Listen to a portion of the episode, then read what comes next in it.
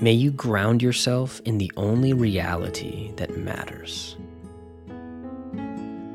After yesterday's radical generosity, it might be tempting to begin to define yourself as a generous person.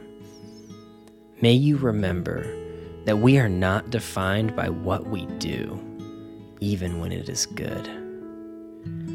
May you remind yourself that you are defined by who you are and whose you are.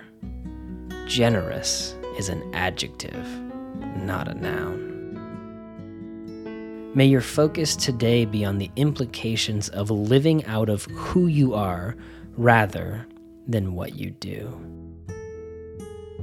May this paradigm shift give you clues as to what your life could be if you focused more on your identity and less on your activity. May you discover all the things that truly matter in your life that you should bolster. And may you discover all the things that do not matter so that you can let go.